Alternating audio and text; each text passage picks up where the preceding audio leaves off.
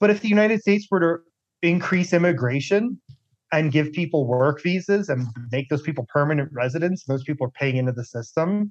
If you bring this mass of new workers into the system, you can pretty easily correct Social Security, right? Because you have all of these young people who just they don't you don't have to wait for them to be born and then wait 20 years. They just come in and they immediately start contributing.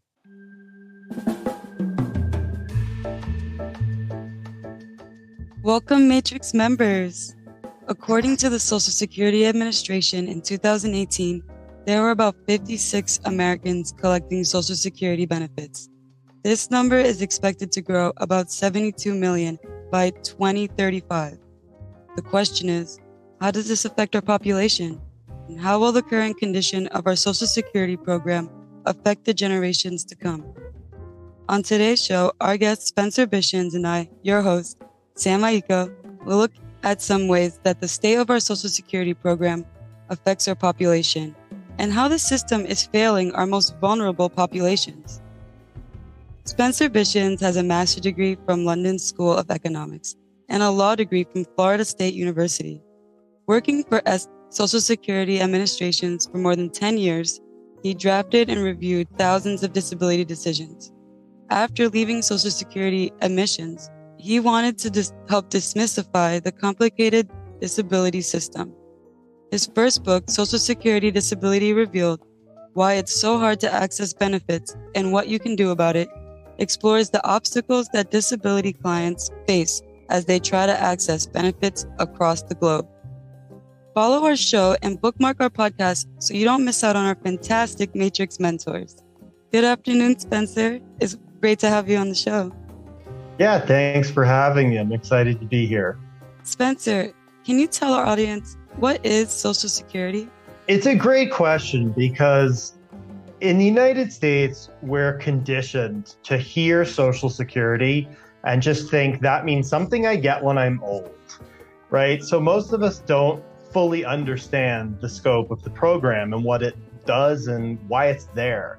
So Social Security was originally started during the Great Depression as a way to make sure that you wouldn't need to work literally until the day you die. So the idea was you'd pay in for several decades, 30 or 40 years, and then at age 65, you could stop working and you'd collect retirement benefits for a few years until you die, until the average lifespan. Then later on, a couple things happened. First, people started living longer and like into their 80s and 90s. And that's kind of a problem if you're just financially speaking for the system, right? You have to figure out how to pay for that. But then Social Security added a disability program. And what that did is it put some people into the system who were paying tax for fewer years, but then maybe, you know, if you become disabled at age 50 or 45, maybe collecting benefits for even more years. So the Social Security system is a retirement system, but it's also a disability system. And as we'll talk about later, the addition of that disability program um, has somewhat destabilized the system overall. We'll talk about the impact of that later. But uh, I just want to make sure your listeners understand that if you look at your your pay stub and you see there's federal income tax, and then there's a social security and a medicare tax. That social security tax that pays for your retirement benefits but it pays for more than that. It also pays for a disability insurance program so that if you become disabled and unable to work well before you get to your 60s there's actually no age limit. It could be at any age. If you have medical conditions and you become unable to work you can file a disability application. And if you meet social security's definition of disability you can collect Social Security. And by the way, also get Medicare coverage well before you get to your 60s. Are we accessing the money that we've put into our personal Social Security accounts when, if and when we do access benefits? It would be, it's a great way to think about Social Security as like tiny little bank accounts, but that is unfortunately not at all how Social Security works um, Social Security is one giant trust fund account. So the money that you've been paying in is gone. that went to pay beneficiaries. As soon as it went in, it left immediately. Or Congress basically stole it. Stole, I say stole because Social Security's trust fund can't tell them no, but like technically they're borrowing it. So if you want to know where all that Social Security money that you're paying into the system, where all of that is, it's nowhere. There's no bank account called Social Security's trust fund with money in it. That money has either been paid out to other prior beneficiaries or Congress has taken it and used it to pay for a war somewhere. So on paper, there's this thing called the Social Security Trust Fund, and it's just like a bunch of numbers on paper that say, hey, we have 120 billion dollars. I don't know the exact number. Um, in theory, in our trust fund, but that's only that basically Congress owes that money to Social Security. And so if you're wondering, well, what happens at retirement? Where's my Social Security money? Well, when you're 67 and collecting Social Security, some 35 year old will be paying into the system, and that's the money you'll be getting at that time. Thank you so much for clearing that up for us. And my next question is let's say someone is a 1099, because I have a lot of my uh, Matrix members are entrepreneurs.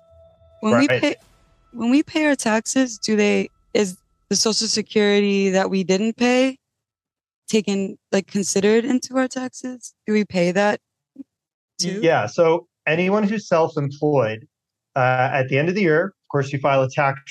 No one's been withholding income tax. You have to make quarterly pay, or you're supposed to make quarterly payments on your income tax, right? Mm-hmm. But then that's calculated ultimately at the end of the year. And the other thing that you also pay at the end of the year on your tax return is uh, called the self employment tax. I don't know exactly what line that's on because that can change from year to year. But um, somewhere on your 1040 tax return, you'll see a self employment tax.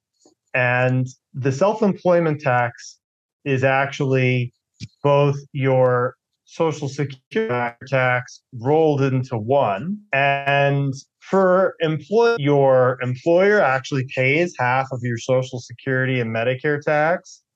Well and i talk about this in part one of the book.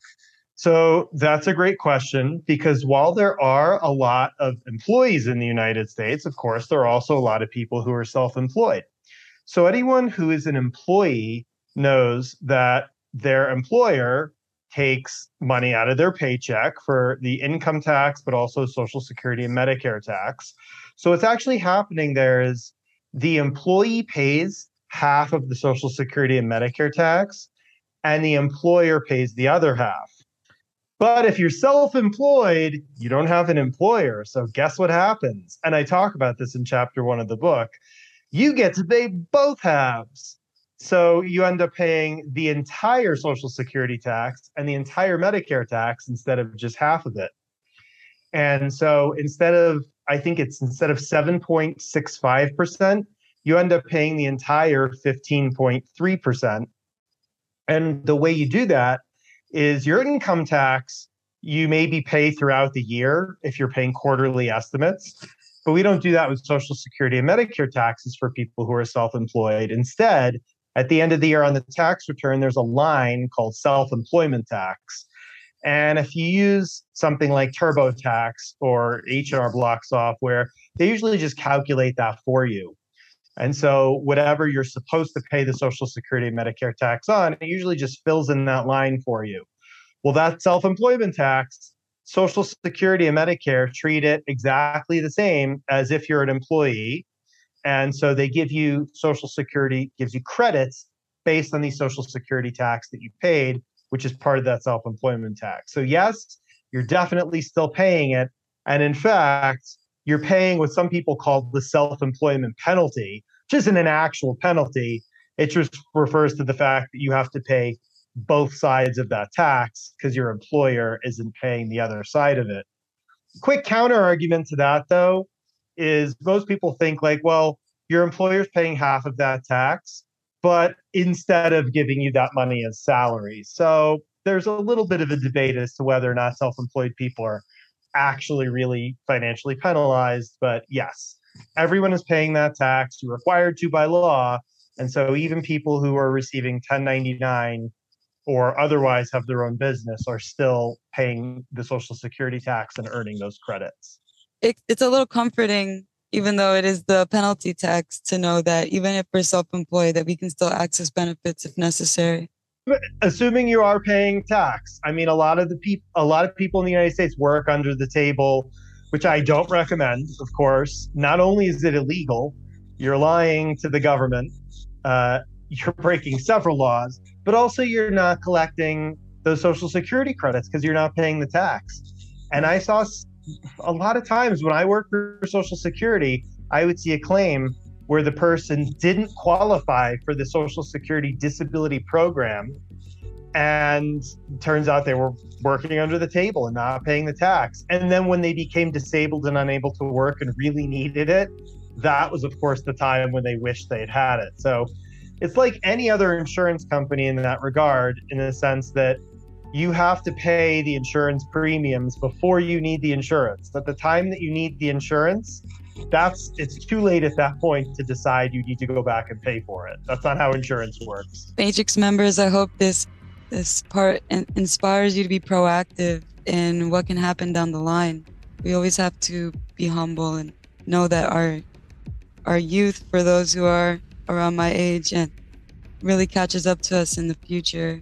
And those who are at the stage of re- reaching Social Security, I bet you can validate what Spencer is saying. These benefits really do come in handy when necessary. Especially, we saw this during our pandemic. Those who weren't paying taxes weren't going to get a stimulus package. And it, I love that we get to bring this on the table and bring awareness to these topics and how important it is not to neglect. How does Social Security fail our most vulnerable populations? That's a, a great question, and one that I was about to say something with what you just said before that question. And so this is a great time because I think it will answer it. You were just talking about preparation, right? And how when people become older, meaning get near retirement age, those benefits are helpful. Well, the thing is, retirement is at least something you can plan for, right? We know social for people our age, Social Security retirement age is 67 based on when we were born. So you can look down the line and know, okay, that's this many years in the future. And you can at least try and save through a 401k or an IRA and think about how to save so you might not need reti- Social Security retirement benefits.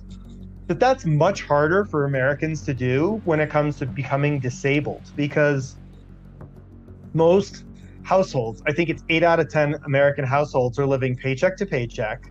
Most people have no savings. They're completely unprepared for something that most people, when it happens, say, I never saw that coming. Right? Even young people, you can sometimes it's work related. You work in a warehouse or construction, sometimes it's a car accident. Sometimes you get diagnosed with a serious illness like Chadwick Boseman passed away at 34, I think, from colon cancer. So you just never know what's going to happen and when. And that's why the disability benefits are so important because they are helping a population that is the most vulnerable population in the United States because they get to a point where they can't work and are completely unprepared because they never saw it coming. And the thing with the United States is our healthcare system, it's not a single payer system, of course, it's based on your employment. Something like, I think 80% of Americans still get their insurance from work. So if you need disability benefits because you can't work, well, if you can't work, that means you probably have lost your health insurance, which means maybe you can't get treatment, at least not affordably, which means you can't get evidence, which makes it really hard as we come full circle to prove your disability claim. And so, this is why I think the disabled population in America is the most vulnerable population because they get hit with everything at once an illness or injury, medical expenses, medical care, rehab, uh, like physical rehab. And then at the same time, they're not working, so they can't pay the rent, can't keep the lights on, can't buy food, can't support their kids. And then when they turn to the government for help, the government says, you don't have evidence to prove your disability. And when you say, I don't have evidence because I don't can't get treatment because I don't have health insurance because I'm not working, the government says, well, you don't have evidence. And there's just it seems to be like it seems to me that segment of American society has been largely forgotten about and ignored. And I feel like the disabled community is the last community within the United States where discrimination is seen as acceptable. I don't know why, but people who are not disabled, who do not identify as being part of the disabled community, just kind of have this attitude like, well, I have to work, so so should they, or I can work, so so can you, or you don't look disabled to me. So, and and I think that's really unfortunate um, because what it means is it it continues promoting the system that is really failing the the people who need these benefits the most. Wow, thank you so much for being someone that supports the people that need this attention by being a pioneer in this conversation. And yeah, and I just want to say, like you, you that's why I wrote the book, right? I wrote so when I left Social Security after 11 years, and I wrote almost 2,000 disability decisions.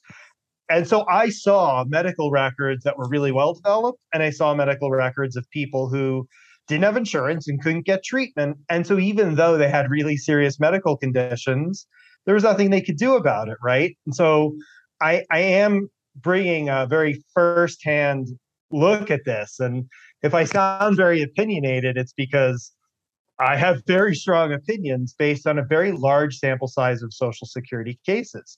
And that's ultimately why I wrote my book, Social Security Disability Revealed Why It's So Hard to Access Benefits and What You Can Do About It. Because I learned over time all of the reasons the system is stacked against you as a claimant, all the ways they're trying to keep you out of the system. And I explain how you can navigate that.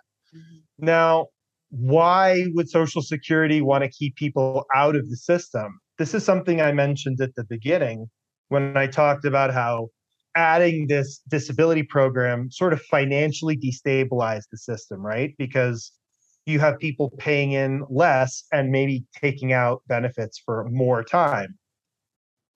Social Security understands that that's happening. So, on the one hand, when they force everyone to pay in and they tell everyone, don't worry if something happens to you we'll be there with a disability program. We're there if you need us. Social security says that but they know they can't possibly pay every disability claim. There's just the money isn't there. We've already talked about how there is no money and the current workers of america can't fund the current retirees and a growing number of disability applicants, right? Over 1 million people apply for disability every year. Social Security can't possibly pay all of those cases. So they have to start denying people, and they have to, as the more people deny and as the resources become more slim, they have to figure out ways to deny more and more claims even if those claims have really good evidence and medical opinion saying people are disabled. So the way Social Security handles this is they're not really the neutral arbiters they say they are. They're they they have applications and paperwork and requirements and they'll make you do things multiple times. They they make the process so strict and onerous. They get a lot of people to just give up yeah. And quit and get discouraged and feel like they they can't possibly they're never going to get these benefits.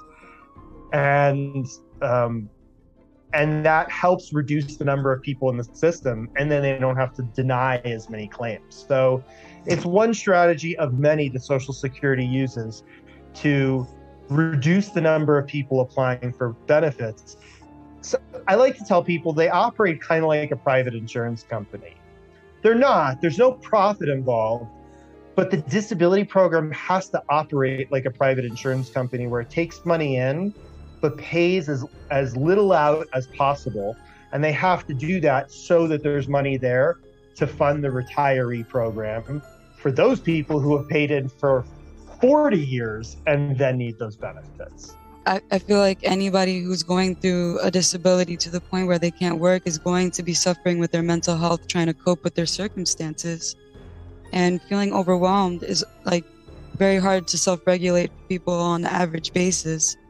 For someone going through yeah. a disability, it seems nearly impossible for them to, unless they have help, like, how can they it's, do this? It, I think what you're saying is it's kind of silly that we say to people, prove your impairments. And for many people, one of those impairments is anxiety or depression or PTSD. We say, prove that you can't work. And then we cause this unbelievable amount of stress mm. by putting people through the system where we're setting them up to fail. And then sometimes also in that same process, telling them, you haven't proven your anxiety and depression, but like while we're causing your more anxiety and depression, right? Um, he, I, this is a physical impairment, but I think this sums it up. Like this illustrates this point really well.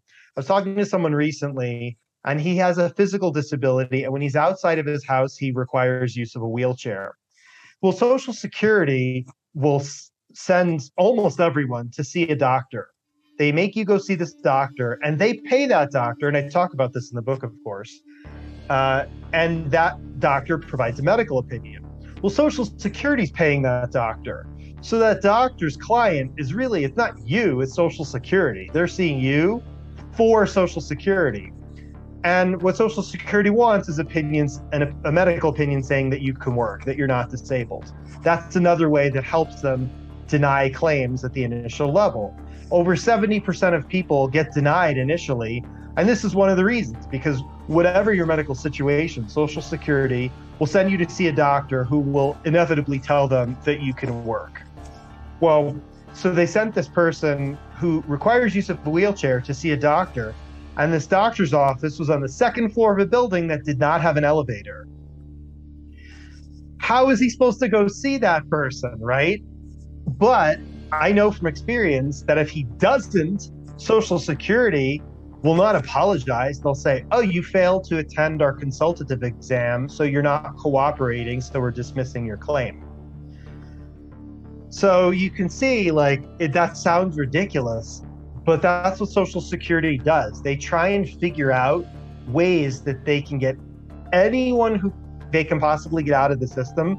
They want to get you out of the system so that the people who do make it through a denial and a second denial and all the applications and the paperwork and who actually get to a hearing at the point where they get to a hearing uh, i tweeted about this recently. Those judges are maybe they're paying about 50% of the cases. And so judges will say well yeah our pay rate's about 50% but that's 50% of all of the people who made it that far who and it doesn't take into account people who couldn't apply, couldn't figure out how to apply, don't speak English, didn't have help, filled out their forms incorrectly, couldn't go see the consultative examiner because they used a wheelchair and they couldn't get up to the second floor, were deemed to be uncooperative for other reasons, or chose not to appeal one of those first two denials, uh, or missed the 60 day deadline on appeal. There's so many reasons why people are kind of booted out of the system early on. And and the system is designed that way unfortunately. It's designed to make you get frustrated to make you depressed and anxious to make you feel like there's just nothing i can do. This is never going to work to make you give up and walk away. And again social security they're not doing that for a profit but they're doing that because they can't the social security system cannot financially cope with paying the number of disability claims that I think, personally think are likely legitimate. We have a country that treats its workforce like they're disposable, mm. right? Overwork people And if if if you can't get 50 hours, then maybe you can't even get 40 and you're getting 30 and now you have to go take a second job that's another 20, right? And so that's why you're overworked. We're underpaying people, overworking people. We don't give them health insurance. We don't have mandatory days off like they do in Europe. You know, in Europe, I think there's not a country that has less than 20 or 25 mandatory days off for every worker in the country. And we have zero. So that combination, it just causes people's bodies and sometimes their mind when it's mental health impairments to break down over time. You know, you were talking about how you have a lot of young listeners. Well, when your young listeners are working 50 hours a week for 10, 15 years, you're getting older, your immune system isn't as good, you're working harder. Then you got to you come home and you got little kids and you know it just it compounds and it compounds. And at some point um, you might have an illness or you're not getting enough sleep or you're in a car accident or you're not paying attention at work you know and something falls on you. And then you need disability benefits. And so a million people are filing claims every year. A small fraction of those people are actually being approved but all of those people have a lot of medical evidence and have medical opinions and have really good evidence to show that they are disabled and unable to work. And yet, unfortunately, Social Security, they know how many people they can take care of. And so they prioritize those claims and, and they say, you know, you're more disabled than you are, even if both of those people, just from an objective standpoint, seem like they're disabled and should be paid.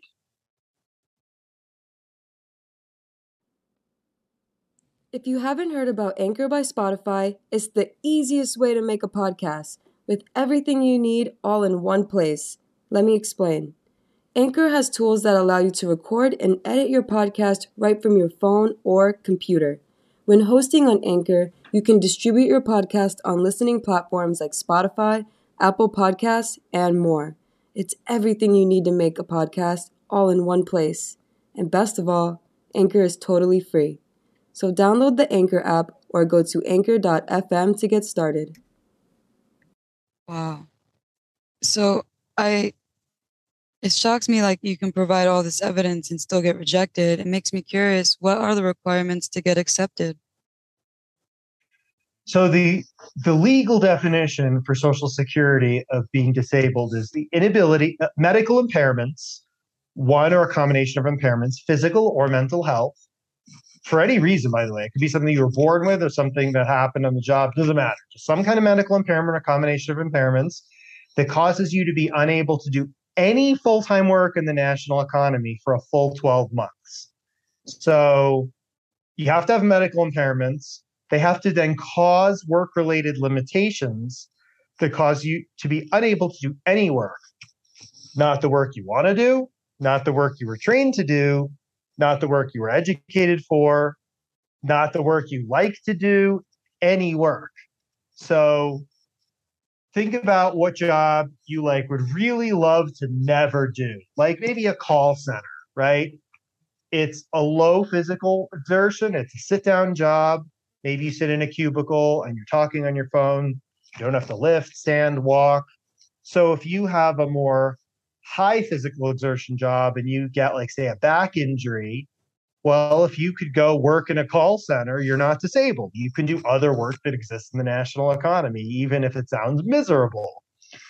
So it's a very strict standard. And that's the first problem is that the standard is designed so that a lot of people who think they're disabled aren't. You know, if you've done a job for 30 years and you're you know 55 and you can't possibly fathom doing any other work, well, if Social Security finds that you can go do other work in the national economy, you're not disabled, even if you feel like you are. But then you have all of these people with all of this great evidence showing that they can't do other work in the national economy because they can't do a full eight hour workday, or maybe they have mental health restrictions like they can't be supervised, they can't be around other people, they can't leave their home, they can't concentrate, they can't focus. And you might get Social Security saying, well, we think you can do a job involving very low amounts of concentration or not needing to interact with other people. So, like a mail sorter where you stand in a mail room in the basement of a business and you just put envelopes and boxes, you can do that so you're not disabled. Another reason that people tend to just feel disheartened, disillusioned, and give up. They get these decisions from Social Security that sound totally disconnected from their reality.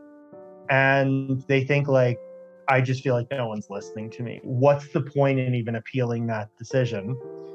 And again, as we've talked about, this is something Social Security wants you to do. They want you to give up and walk away. And that's ultimately why I wrote the book. I wanted to explain to people all the different ways along what, what Social Security is and how you apply for benefits and how they make decisions. But then all the points along the way where Social Security is going to try and get you to give up and try and just put barriers in your way and how you can deal with that so that you give yourself the best possible chance of being approved. So, in the book, our listeners can find what requirements are necessary to get accepted by the program? So, in part two of the book, I go through what Social Security calls the sequential evaluation process. And that's just a fancy term for the steps they go through to, to decide if you're disabled. And I talk about at step three, there are these uh, medical requirements for all different kinds of impairments. And I explain how to find those medical requirements and what those are. But then, if you don't meet those strict medical requirements, you can still be found disabled. And that's steps four and five of this five step process. And I explain how that process works and how the Social Security judge will go, you know, here, here, even within each of the steps, here are the things that they'll look at. And uh, ultimately, you have to prove that you have functional limitations that prevent you from doing other full time work. And so I explain how the judge looks at all the different types of physical and mental functioning that humans do on a daily basis and what types of functioning are required for full-time work. And and then you know if I'm going to try and become disabled, if I'm going to try and get these benefits, I know then what I have to prove and then I can start thinking about when I'm going to see my doctors chiropractors, mental health specialists, physical therapists, etc., I can start thinking about what kind of evidence Social Security is going to want from me. And I can start thinking about how to get that evidence from my medical sources. Because your disability claim doesn't start when you apply. It starts two years before that when you're seeing your medical sources and getting those medical records to, together, right? Because that's what Social Security is going to look at. And if you haven't thought about that when you're actually sitting in your doctor's office talking to someone, talking to your medical professionals, then you're probably not going to have the right information in those records two years later when you tell Social Security, here, look at my medical records and find me disabled. So you got to know the process throughout the process, but it's particularly important when you're creating that medical record because that's what's going to stay with you throughout the legal process. If if someone gets rejected, what are their chances for approval later on? So as I said earlier, most people actually get rejected twice right up front. Uh, Social Security denies over 70% of the initial applications and then like over 95% at the next stage, which is called reconsideration. So the vast majority of people will not be approved at those first two steps and will have to appeal to the hearing level. If you get that far, and we've talked about all the reasons you might not get that far, but if you can get to a hearing with a judge, your chances of being approved at that point are closer to 50%.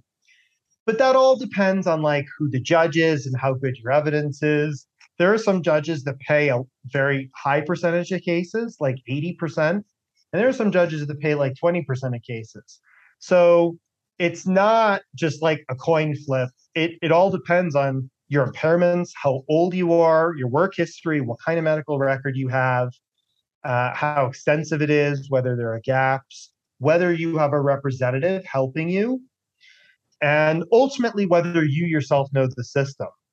And that's what I tried to do in the book is provide people with the information that they need to give themselves a better chance of success at that point.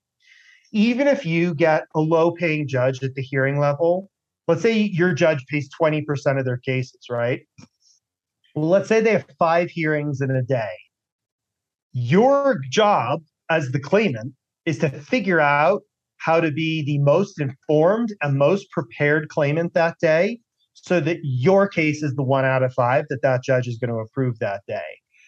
And there are strategies you can use, but you have to know the system. You have to know where the problematic points are.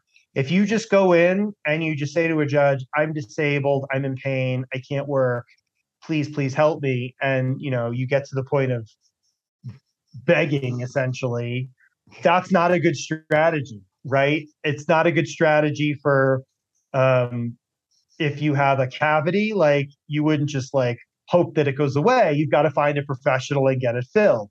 If your car breaks down, don't sit there on the side of the road and just kind of hope it fixes itself. You have to go to a, a qualified mechanic, make sure they know what they're doing. Well, in this case, you have to make sure you know what you're doing and you ha- have to hire a really good qualified representative. And I explain in the book who the representatives are and how to do that. And then ultimately, you have to be your own advocate and work with your attorney representative to present your case in the best possible way so that you can take an active role in being that one out of five cases that that judge approves that day. In your professional opinion, and with everything that you've seen, how does the current state of our Social Security program impact our future? With regard to retirement, I don't think anyone should try and rely on Social Security not because it won't be there, because it just doesn't pay very much. And as I talked about earlier, retirement is something that you can plan for. And I know that's a pretty privileged comment because a lot of people are living paycheck to paycheck. They can't save for like things they need, like a car. Trying to save for, for retirement is probably not even in their wheelhouse right now but it is something that you can look at long term and say, okay, today I'm 30. I need to be prepared to be 60 in 30 years. What could I do? Even if I can't start today, I need to start soon. And you can think about that. Um, and everyone really should, because again, if you are just relying on Social Security, once you get to 67, you're going to find out that it's not nearly enough. Uh, as far as whether the program will be there at all, I know a lot of people think it won't be because, like, the trustees report says something like, if nothing else changes, this program runs out of money in 2035, 2037. But the thing is, the trustee report has had like a 15 year outlook on it for a very long time. And that's just because they're not taking into account more workers coming into the system. For example, if the United States, I know immigration has been a pretty rough topic the last several years, but if the United States were to increase immigration and give people work visas and make those people permanent residents, those people are paying into the system. If you bring this mass of new workers into the system, you can pretty easily correct Social Security, right? Because you have all of these young people who just they don't you don't have to wait for them to be born and then wait 20 years. They just come in and they immediately start contributing. The other thing is congress often tinkers with the retirement age or the cap on the tax. It's not long ago you were paying ta- that social security tax on an income of like 120,000 now it's up to i think 147,000 so as congress raises that cap people are paying more and more social security tax they're delaying how, when they get benefits. As we talked about throughout this whole interview, the disability program can do their part by reducing the number of cases they're approving, which sounds terrible, right? But that's the way the Social Security disability program sees themselves as helping. because they're not looking at individual cases. The people who manage that program are taking this macro view and saying, you're a statistic at that point. We got a million people, and how many can we approve at this level? How many can we approve at this level? We're approving too many cases. The trust fund is in trouble. Let's bring our approval rates down. And and that's ultimately why you got to know the system because as you are a statistic and you can't change that but when you get in front of an individual judge you're not. And the judges and the social security management are constantly thinking about statistics. And a lot of the statistics are not in your favor right? Because they're looking at how can we deny more cases overall? Well even in that context they're still going to be approving some cases. And so that ultimately is what i'm trying to do with this book. I'm trying to educate people so that you can understand what's going on know what you need to do in order to be in the small minority of cases that are being approved. Thank you so much, Spencer, for helping out with your book. And you're doing you're doing us such a great service for educating us because these resources are not readily available and they're not in our education curriculum.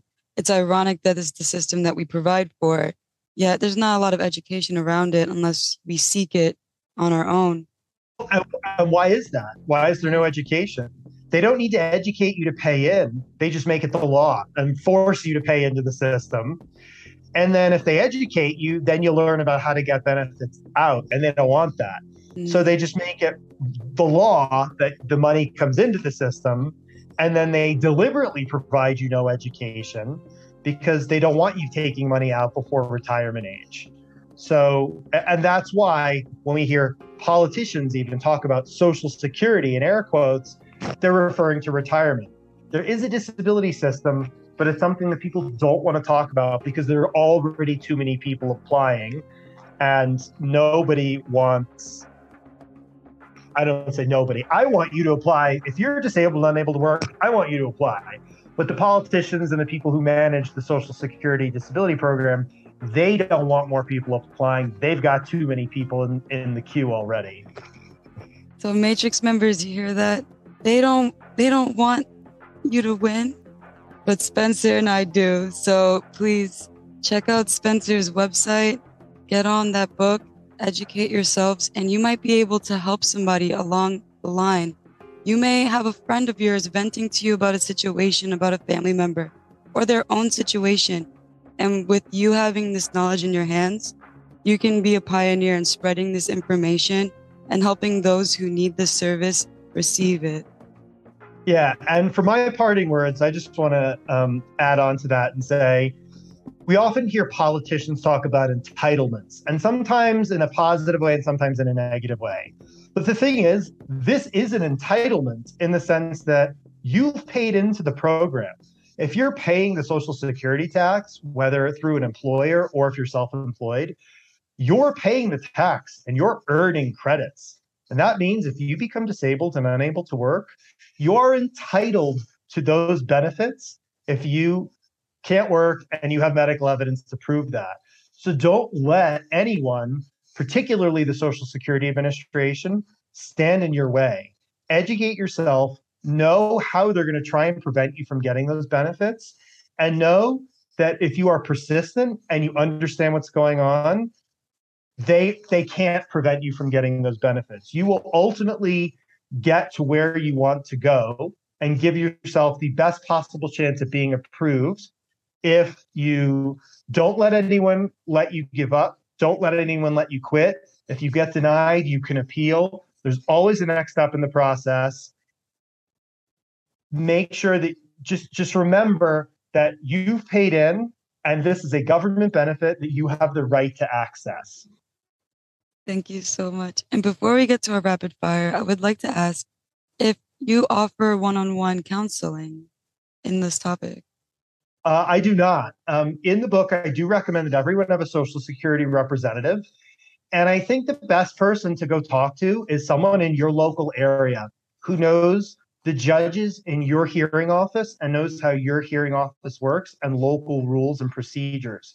And so I think that if if anyone is thinking about filing a disability claim, I think that's the best thing they can do. is go find a social security representative in your area. They're highly specialized. Many of them only do social security disability law, so they know the system really well. And they're not going to charge you for a consultation. Social security representatives only get paid if you win and only a very fixed amount. And I explain all that in the book. But for a lot of people, especially young people, this might be the first time you've ever hired or even spoken to a lawyer in your entire life. And it can seem intimidating. Go sit down and talk to someone. They have a way of talking about this with you that makes it less intimidating because they want you to apply so that you can get your benefits so they can get their fee. So they're happy to sit down and talk to you. They're happy to give you a free consultation and explain the process but like you might only get 30 or 45 minutes with that person, right? So if you're starting from scratch, from like, what is disability? You're not going to get very far in that 30 or 45 minutes. Whereas if you've read the book and then you go sit down and talk with them, you're going to get a much more comprehensive discussion and you're going to benefit a lot more from that time. Thank you.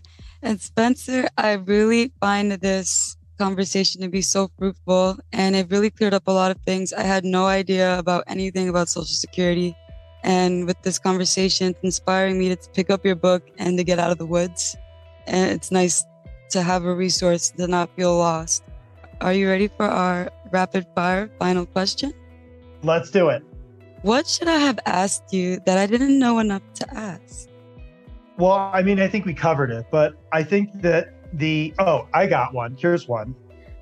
If I've been paid benefits, am I good to go? Because most people think like, oh, if I get approved, that's the end of the road. And I don't have to worry about anything anymore. And I have a party and I got my social security disability and I'm fine.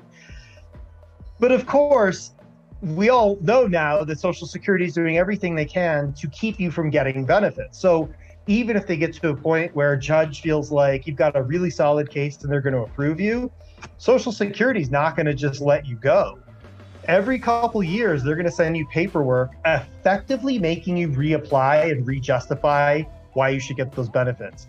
Even if nothing's changed, you're going to get paperwork saying, fill this out, tell us how you're functioning, send us all your medical records. We're going to go have you see another one of these doctors who we're paying to tell us that you're not disabled. All of that happens again. And then you might get denied and have to go back and see a judge again. So that's something that most people just don't know about or don't think about, but that's definitely a thing. And I explain how that works in the book. And it's really important that you know how that works if you are getting benefits because if Social Security then finds out you weren't supposed to be getting benefits because they find you're no longer disabled, they'll hit you with an overpayment. And that means you owe the government money. And that is one of the worst things that could possibly happen to an American citizen is you finding out that you owe the United States government money because they have unlimited power. So you don't want to find yourself in that situation. Oh, thank you. That's a great warning. That's definitely not a body uh, that we want to make an enemy or have any debts to. If you found our talk fascinating and you know someone who can benefit benefit from Spencer's wisdom, send them this episode. Navigating through our social security system can be scary and overwhelming. Visit bishinspublishing.com to learn how you can be supported going through this process. Spencer's book will be available on his website and I will also add Spencer's social media links in the description below. Thank you for your time, Spencer, and it's an honor to have you on the show. Yeah, thanks for having me. I think we covered a lot today. It's been great.